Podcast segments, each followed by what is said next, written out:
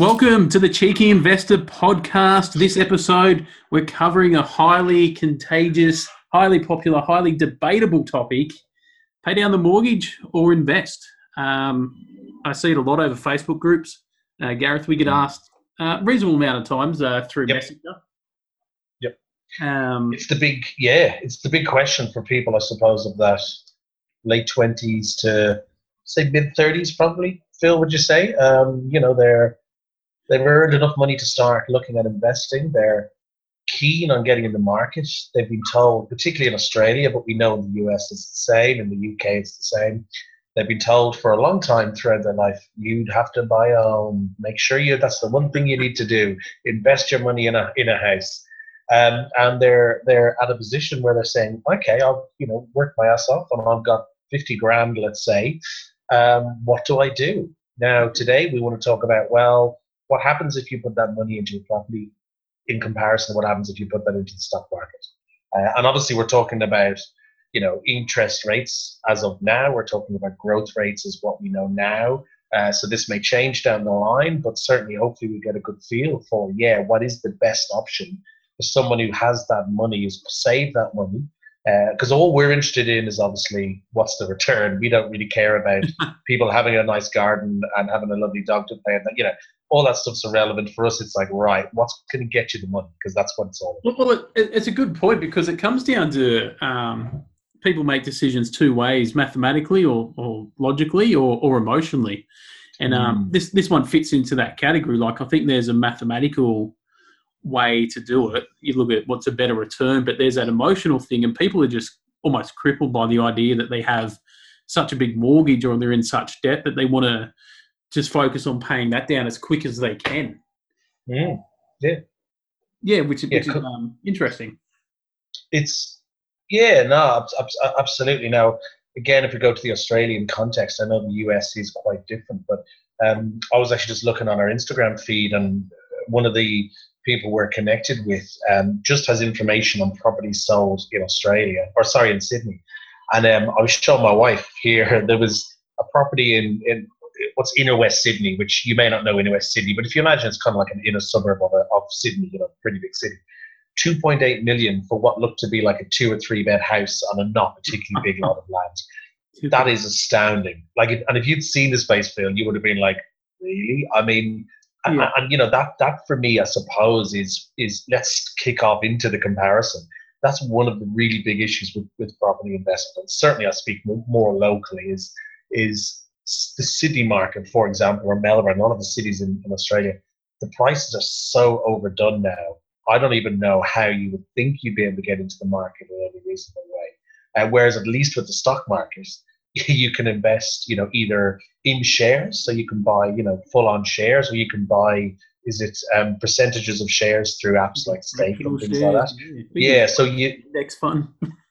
what's that? say? just whack it in an index fund. Or whack it in an index fund exactly. But you can invest as little as fifty dollars or as much as if we're talking this fifty grand figure, let's say fifty grand. So that's yeah. to me is the first protocol is the reality of, of actually getting into places um, that are worth living in and potentially give you a big return, particularly in Sydney, not so much in Newcastle where we're based. I think it's a little more reasonable. A 50 grand deposit will get you something. But yeah, that's my first protocol is how likely is it for people of our age? And you, you know, there's a lot of talk of the generations kind of in their people in their 20s now never owning a home because it's just so unaffordable in the bigger cities. And that isn't it isn't just Australia. It's I mean it's the same in the US in the big cities. It's exactly the same in places that are desirable. It's millions of millions of dollars to, yeah. to buy a place. So that'll be my my first comparison point is actually how hard is it to get into one or the other. My view is stock market super simple to get into. Um, but yes, there is that massive issue, that mental block. We are taught, it's hammered into us from such a young age. You have to buy a house, and it's mentally very hard to beat against that. I will make the point: you're renting. I've, I have bought a place. I bought a place in in Newcastle. So just for you know transparency or whatever, I'd be interested to get your take, actually, Phil, on why you're still renting now and whether you are going to buy, just out of interest. Yeah, well, I was actually almost, um, I was right into property when I was younger. Like I was, 16, 17, I had a subscription to Property Investor magazine. and I was geared up to do the whole build a property portfolio thing, and then um, you know, right towards uh, the part where you're about to execute on on, on the plan, it, it, I just couldn't get past how much you had to pay out in fees. Like at the time, the stamp yeah. duty um, yep. was five percent, and that's a government fee you pay here in, in New South Wales anyway, and it um, varies across Australia. But so for a five hundred thousand dollar place, you're paying twenty five thousand dollars straight up in a in a tax to the government. So yep. that's twenty five grand just gone. Uh, there's a whole heap of other fees, like you know, you do your pest inspections, um, which I, I, hear are kind of meaningless, um, and there's all these other associated fees that are kind of just don't go anywhere. Um, and then, then on top of that, you have to have your deposit to to get into the the property. So sure. I, I, kind of turned away from that sort of um, yeah, turned away from that concept and went into stocks, but uh, yeah, it's a good question. Do you do you buy a home or do you uh, get an investment property or do you buy a stock portfolio? Um, well, that's right. I will, yeah, I think I will buy a place because of that um, that emotional part. Um, yeah, you know, because uh, it gets to. I think there's a point in your life where um, you know you just want a bit of that stability. You don't don't want to know that you're you know the landlords decide to move into your property because they yeah something in their life sort of changed. You get a bit more of that flexibility um, and a bit more of that that freedom. But um, I approached it a lot differently. I've got a decent kind of stock portfolio built up. Uh, mm.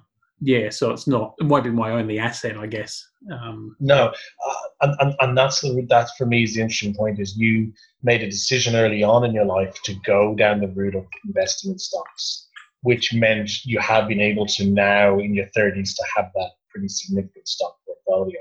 Um, so that makes you better placed than most people to say, right, actually, I'm happy to buy a place now because I've built this other alternative form of income.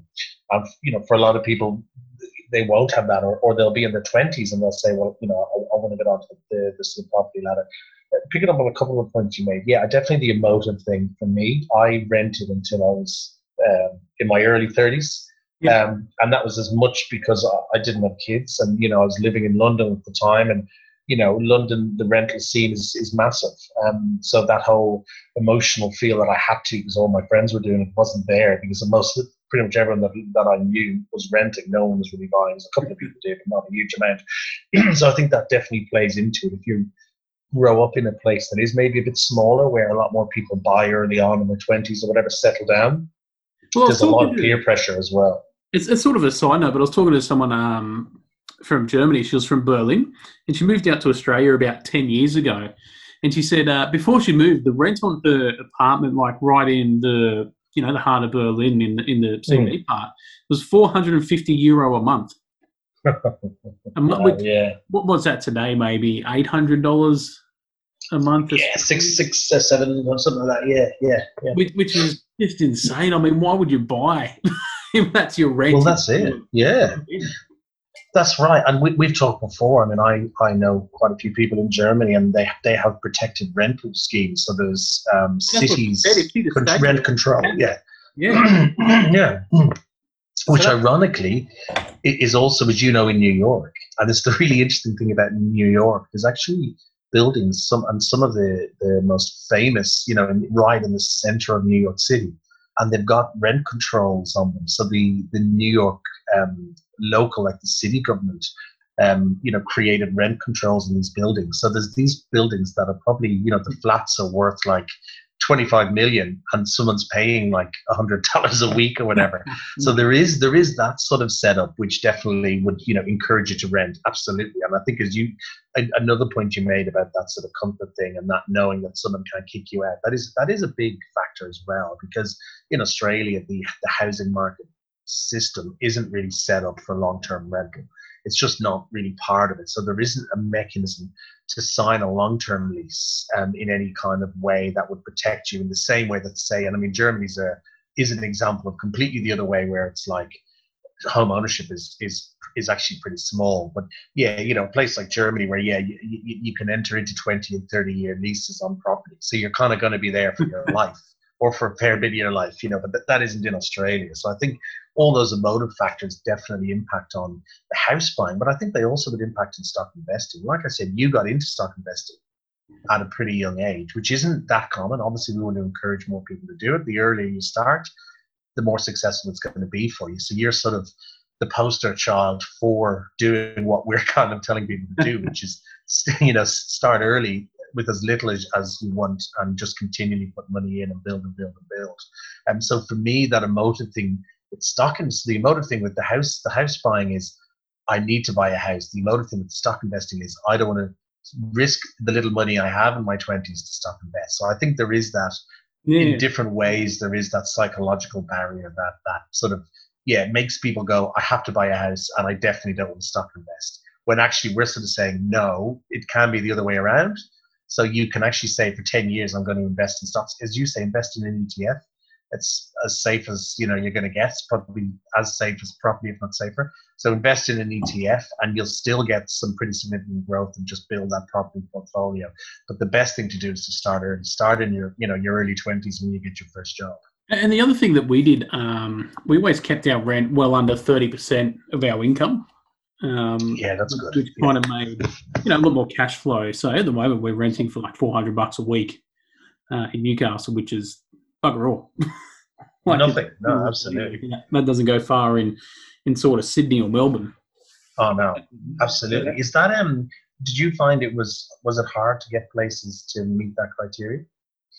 Um, no, we just kind of went different. I don't know. I don't know if we are lucky or, or what sort of happened, but we moved yeah. around a bit and just found places. Um, like we put in our criteria and we said, all right, there's no more than this amount, and we just kind of made do. We'd live in two bedroom units. Um, yeah. yeah. just kind of simple. Not not great suburbs, um, but yeah, that, that's all kind of changed now. Like with, with transport and, and, internet and stuff, you're not too sort of isolated like you might have been back in the um, you're always still kind of well connected. So we're lucky in that sense because a lot of people say, you know, I may as well be paying off my own, um, you know, my own mortgage than someone yeah. else. And then, um, yeah, you got to make sure you're comparing um, a fair scenario. You know, if you're going to yeah. buy a place in, in Bondi in Sydney or something, and your mortgage is fifteen hundred a week, yeah, where you can rent somewhere else cheaper. That, that's where you've got to make sure you're comparing it. Um, yeah, comparatively. Yeah, and yeah, and, and, I think you need to then commit to investing. Like you need to say, oh, I'm going to invest. And it's back to we've had another podcast where we talk about ways to get money to invest. And you know, one of those ways to talk about it is, is look at what you're spending and cutting it down. Now, I think you know the, the references we make to things like mortgage payments and that, but it'd be the same with rent. It's like, well, do you need to live in Bondi or close to Bondi? Can you live you know, a couple of kilometers back where you can get a bus to Bondi, but you're paying, you know, $150 less. It, it, it's those choices that, particularly at a younger age, when you don't mind doing that, or you know, get a share house as opposed to your own flat. You know, um, those choices actually mean you can start to build that income. I think in a, in a really good way. Um, so yeah, interesting. Well, look, let's get back slightly back on topic. I suppose so. That first sort of thing was around psychology, where I think there's pull and push factors in both. And um, the next one, which we sort of covered um, already, which is how easy is to get on both. Uh, in terms of how easy is it to stock invest, how easy is it to buy a property. Obviously, stock investing is a lot easier because, like I said, with a, an app like Stake, it used to be, I think it was a five hundred dollars minimum, um, yeah, minimum. minimum trade. that's pretty much gone now. So you're at its its stake um, is is for Australian people who want to invest in the US. It's fifty dollars, um, and there's other Raiz Raiz is as little as you want to raise. Raiz is, is a kind of an investing uh, app that, that goes to ETFs only, and that's yeah as little as you want. I think I don't know maybe five dollars minimum. So it's very easy to get into um, investing. In terms of buying a property, it's still probably relatively easy, except for the for the costs. So you do need a deposit. Um, so that if you have that 50 grand that we've spoken about, then you know you can probably get that started. But obviously there is still a lot more hurdles to get a property. You need to go and bid and do all that kind of thing and find the right one. So yeah, I mean for me it's a bit of a no-brainer. Investing is super easy to get into. So we compare the two that way, you'd go with investing. Yeah, you can definitely yeah, investing makes sense in that that kind of aspect. Um, yeah. But yeah, I think um, I think having that plan um, probably beyond just the uh, the mortgage as well. Because um, uh, what we tend to do is we tend to think of the next step and that's it. Um, mm. So people are like, oh, I'm just going to invest in stocks. But you know, is there a strategy or is there a focus around that? And, and same with taking on a mortgage. You know, if you're taking on a mortgage, think what's next. Is it just about paying that down over the next 30 years? Is it about paying it down rapidly over the next five and then trying to open up some equity, then buying a property portfolio? Is that even possible yeah. now? Um, I know that used to be the thing to do sort of in the um, early 2000s where you'd you know, you could have an income of 40 grand a year, and then as long as you had all this equity in, in multiple properties, you could unlock it and then um, you, use collateral. Yeah. next one. Um, yeah. So yeah, thinking thinking a bit beyond that um, first mm. purchase, I think is worth doing because um, yeah, we tend to tend to come up with one decision and, and, and think that's it. we kind of get yes. and then it's like five yeah. years later we're like, okay, so um, so what now? Yes, no, no, absolutely. Because that's the thing. If you're going to go with either, you need you need time. I mean, this is the point with both, and I think this is a bit of a um, as a misnomer uh, around property investing or just buying a property. I'm not even going to call it investing. Just buying the house you live in and then selling it. There's so many of these programs on TV, you know, flippers and this, that, and the other, where people think, excuse me, people think you can just go in you know, buy a really shit rundown place. You'll do it up, and six weeks later, you're going to sell it for a significant amount of money more. now, that is just so wrong, you know. And unfortunately, these programs where they always have, oh, we've had an accident or a problem and we've solved it all. The reality is, if you've ever done building, because I've done a lot of work in my house, if you've got problems, it can either cost a shitload of money to solve or it takes a shitload of time to solve. It, sometimes things aren't that easy. So that's you know, there is this kind of myth around property investing. And again, it's very much, uh, you know, it's an Australian thing, it's an Irish thing, it's, it's an American thing, which is people go, oh, yeah, property, you can't go wrong. You know, you just buy and sell, you flip, everyone flips, you know, this idea of flipping. You know, it doesn't really work like that. I think you rightly pointed out there's a lot of fees when it comes to property, both buying and selling. And um, you know, there's there's taxes and applied on potentially on both ends, so on buying and selling. There's all your VAT and everything you have to pay for all your goods. There's agents' fees, there's solicitors' fees, there's building inspection fees. And that's before you've even started doing any maintenance work. And you realize how much it costs to actually do work on a property. It's a lot more than you think, particularly if you're getting a tradie in to do the work for you. So all of these myths, and I'm not, I'm not saying you can't get it right. You can, but I think a lot of people think with property, oh yeah, I'm just going to buy a place and I'm going to flip it a year later and I'm going to make a hundred grand. Um, if you actually do your numbers, and we always talk about knowing your market, knowing yourself, knowing your stock, you know, know your numbers. So if you're actually interested in property investing, take a property you see online that's for sale, look at the sale price, work out how much you'd end up paying on top of that property, then work out, you know, roughly how long it would take to do that or What actually, what are you paying in the mortgage for that? There's all these extra factors. So by the end, it sort of nibbles away at all that sort of great big profit you have, and you actually end up with not as much as you think.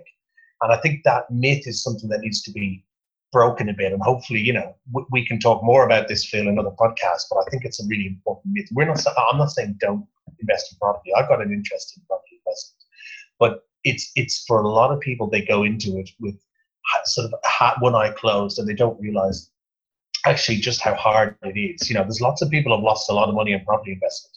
Yet people will say, "Oh, the stock market, you'll lose your shirt on the stock market." Well, you don't have to. Again, if you, if you know your stock and you, you know you know your market and you know yourself, um, you shouldn't really be losing your shirt. It can happen, but it's pretty unlikely to happen. So I think that myth is something that I want to sort of hopefully somewhat below, you know, with this podcast. It's like property investing definitely isn't as easy as you think, but it's not a it's not a surefire winner.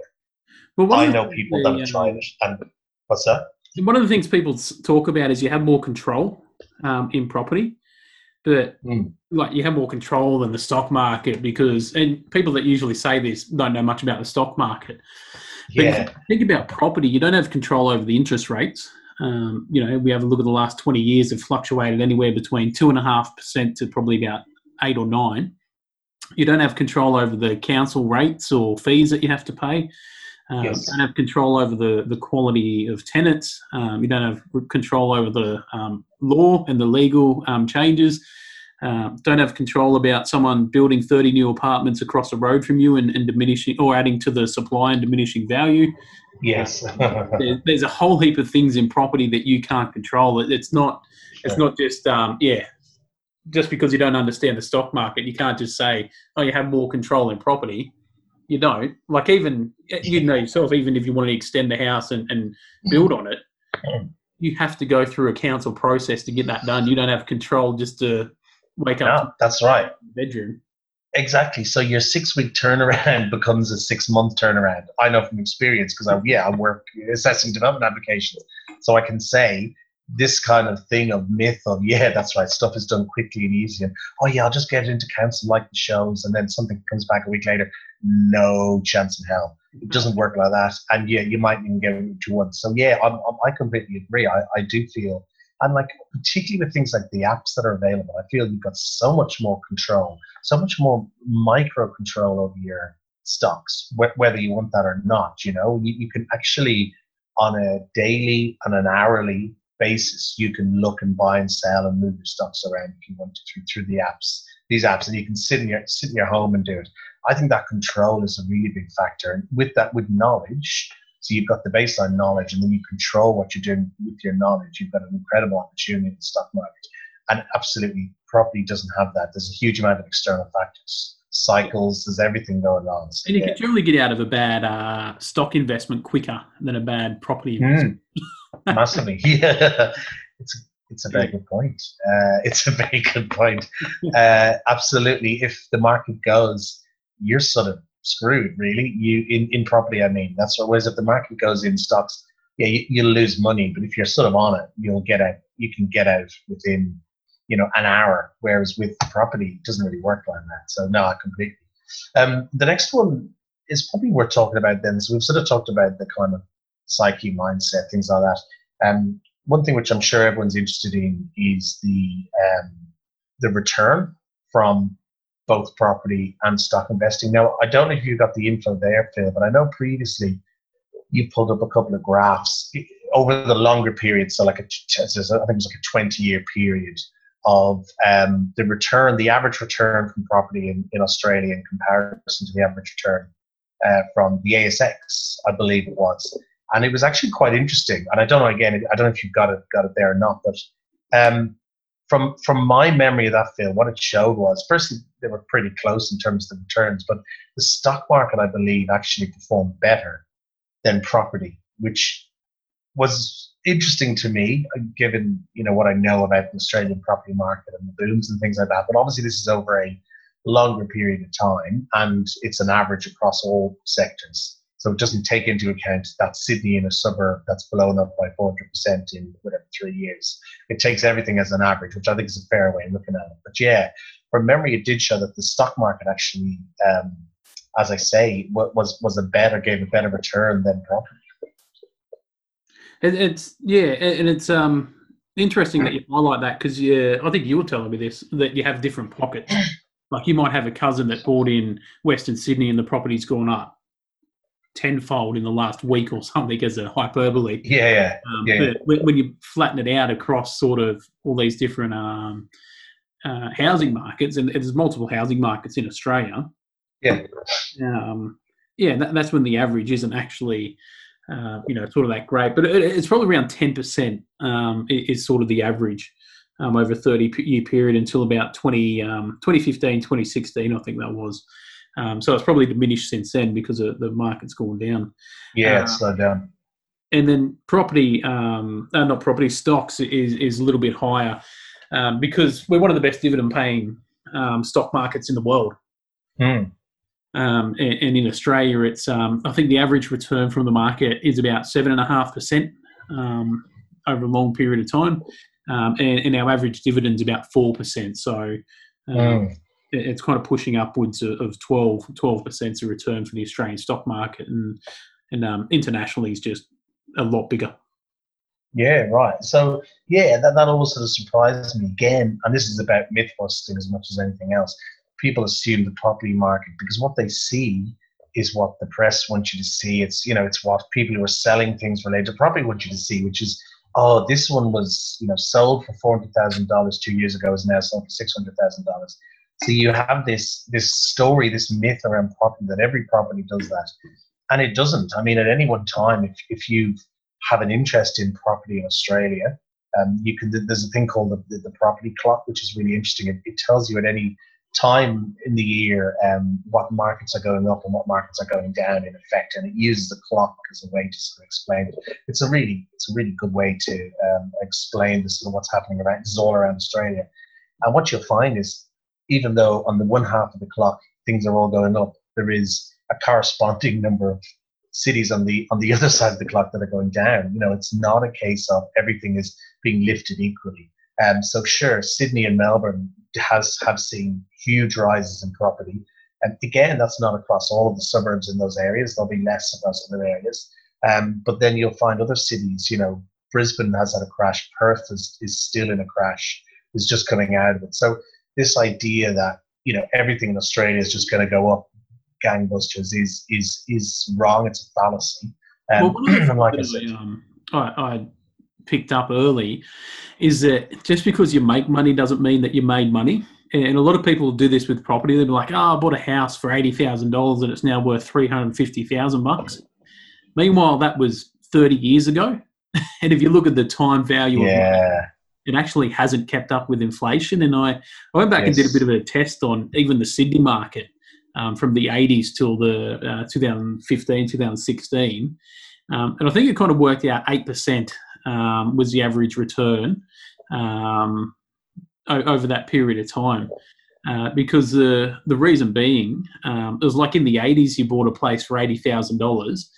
Um, so your break even point um, was three hundred thousand dollars. So that means that because of inflation, your eighty your property that you bought for eighty thousand needed to be worth at least three hundred thousand dollars in that time period just to break even. Yeah, I get you. And that's kind of um, accentuated Interesting. by high interest rates in the late 80s, early 90s. So, you know, if you look at $80,000 to a, to a million dollar property, well, you take away 300 grand because that's just keeping up with your money. That's just keeping yeah. the same value. So it's 700,000 and then you break that up over, um, you know, sort of that 30 year period. Um, and then you you look at all your outgoings as well. You know, you have to pay all your rates um, and your expenses and yeah, maintenance. Yeah, for um, just to kind of do some general fixing up of the house. Um, yeah, I worked it out. It actually worked out about eight percent per year after all costs, mm. inflation, and everything was taken into account. It just yeah. sounds impressive that you bought a house for eighty-eight thousand. yeah, like, wow, what an investment! You can't beat that. Uh, well, this is it. And whole, whole picture. Yeah, I, I, like that because it's also this thing that people like to tell everyone, oh, yeah, you know, I bought, oh, yeah. Because in Newcastle, people do it all the time because property was dirt cheap here. People go, oh, yeah, well, I bought my place like 15 years ago for 100 grand. I'm going to sell it at a million now. so p- people like that story. They like to be able to tell that story. And I now understand it's it's it's complete nonsense. I mean, as you say, the money, the numbers are correct, but what's what they're not talking about is all of those expenses. It's it's time you've spent doing your place up. It's money you've spent doing your place up. It's all of the bills and all that stuff. And the other thing, which of course we've spoken about, is equally if you buy, if you own a property and you sell it, you need to buy a new property.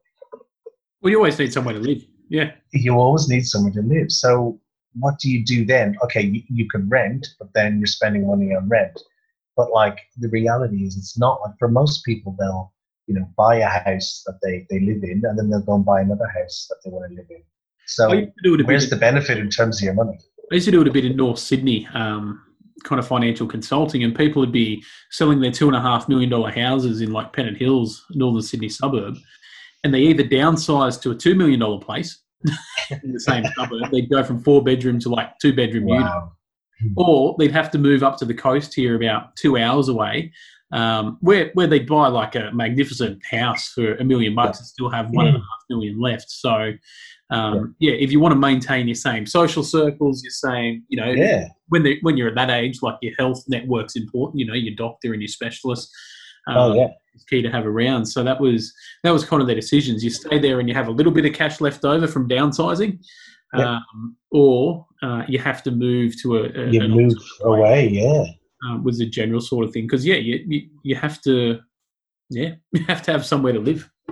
Yeah, uh, absolutely. And again, if we talk about psyche, most people won't sit on a house for 15 years and then sell it and invest that money that they've made and then rent cheaply. That's not, you know, that's not human nature. We always want to get bigger and better. If you if you've owned a home or you've, you've you know owned a home through the bank, you'll want to own another home through the bank, and you want that new home to be bigger. You know, that's the other side. So it, there is the downsizing element, but most people our age we're upsizing. So you know, we're going from two bed, three bed, four bed to farm or whatever it is. So every time you're doing that, that money that you have is just going straight back into the property. So you haven't actually made it. What you've done is you've turned that money into a nicer house for you, but you don't actually get any material benefit. You still have to pay all the maintenance, still have to pay mm. all of the fees, everything. You know, it's, you're yeah. back to square one in effect. And what you have is a nicer house, but you'll probably end up paying a higher mortgage on top of everything else. So yeah, I think that, that, that that's the kind of certainly it's part of the kind of mix. It is that cycle of, of sort of property. It's, it's now, what I I'll go on. no, I was just going to say, uh, just to, to flip that slightly, I will make the point though, because a lot of people will go, well, you're just you're just bashing property ownership and whatever investing. There are opportunities in property, and I think my take on it is there is opportunity in property where you can make a significant amount of money, um, in a way that if if if and you really need to know the market, you need to know how things work but if you're willing to put a bit of hard work in, you can actually get that return um, quicker, in my view, than you could with the stock market. So if you get the, and, and this is all on the proviso that you get the right market, you get, you know, the worst house in the best street in an area that's coming up, and you're willing to put work in to add value to that property. So painting it up isn't really, it adds a little bit of value, but if, if you're willing to actually roll up your sleeves and say, you know, improve the inside, change the kitchen, change the bathroom, add a room, whatever it is, you can actually get a significant uplift in value relatively quickly. And I think in comparison to stock investing, um, it's, it's, it's, you, you can do it quicker than most sort of investing, I would say. I think it's sort of a way to kind of summarize everything and, and sort of wrap it up is um, I'm not particularly um, uh, aligned to either kind of way. Um, mm. I do like I do like stocks. Um, that's kind of obvious given kind of what we teach people. Yeah, I hope but, so. but the, the, the thing is to have a strategy. I find people struggle when they just buy a house for the sake of of buying the place because that's what they're told to do and just kind of going through and not sort of yeah. questioning it. You know, if you want to start building that wealth, you got to think beyond just that house. Like, how are you going to utilize that house? Are you're going to leverage that into another investment property. You're going to leverage it into a portfolio. You're going to leverage it into buying a business. You know, put your house up as collateral to to buy a small business and, and grow your mm. wealth that way. I find, um, yeah, when people max out, they go into mortgage stress, paying 60, 70% of their income to maintain this mortgage and this beautiful beach house and, you know, this really good lifestyle. But they're not, don't have any cash flow left over. I think that's where people really get into a lot of trouble.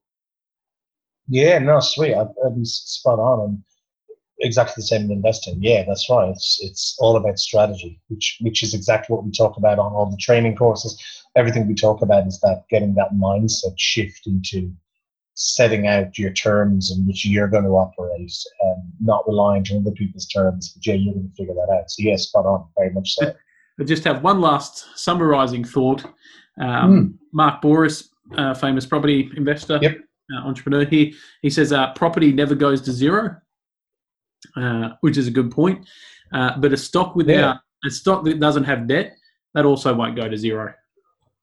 Yeah, there we go. I like it. Nice way to finish. Very good. awesome. so, um, thank you all for listening. As always, uh, hopefully that blew a couple of myths. Don't come shouting and screaming at us. We, we have talked about the property market and how not buying a house is, is actually a good thing in a lot of ways. And we, we generally get a lot of feedback, most of it negative, uh, but you know, stuff in there as well. Exactly. Um, yeah, true. Uh, so yeah, thank you all for listening. Hopefully, it gave you a couple of ideas. It made you get a sense of what what one and the other is. If you've got any questions, you know, don't forget we're on Facebook at Cheeky Investor just shoot us a message on their DM. Hugely active group, so much chat going on. It's it's really good, really interesting. And Phil's the the expert, the in-house expert, and he's always happy and ready to answer um, questions. We've also got a website, which is which is awesome. Has all of our offers, everything on there, all of our information, courses, everything. Cheekyinvestor.com. don't forget to hop on there, have a look, just check us out, you know, see what you think. There might be something that takes your fancy. And as always, thank you so much for listening. Your support is really good. And yeah, we definitely want to make sure we catch you next time. Alrighty, so sweet.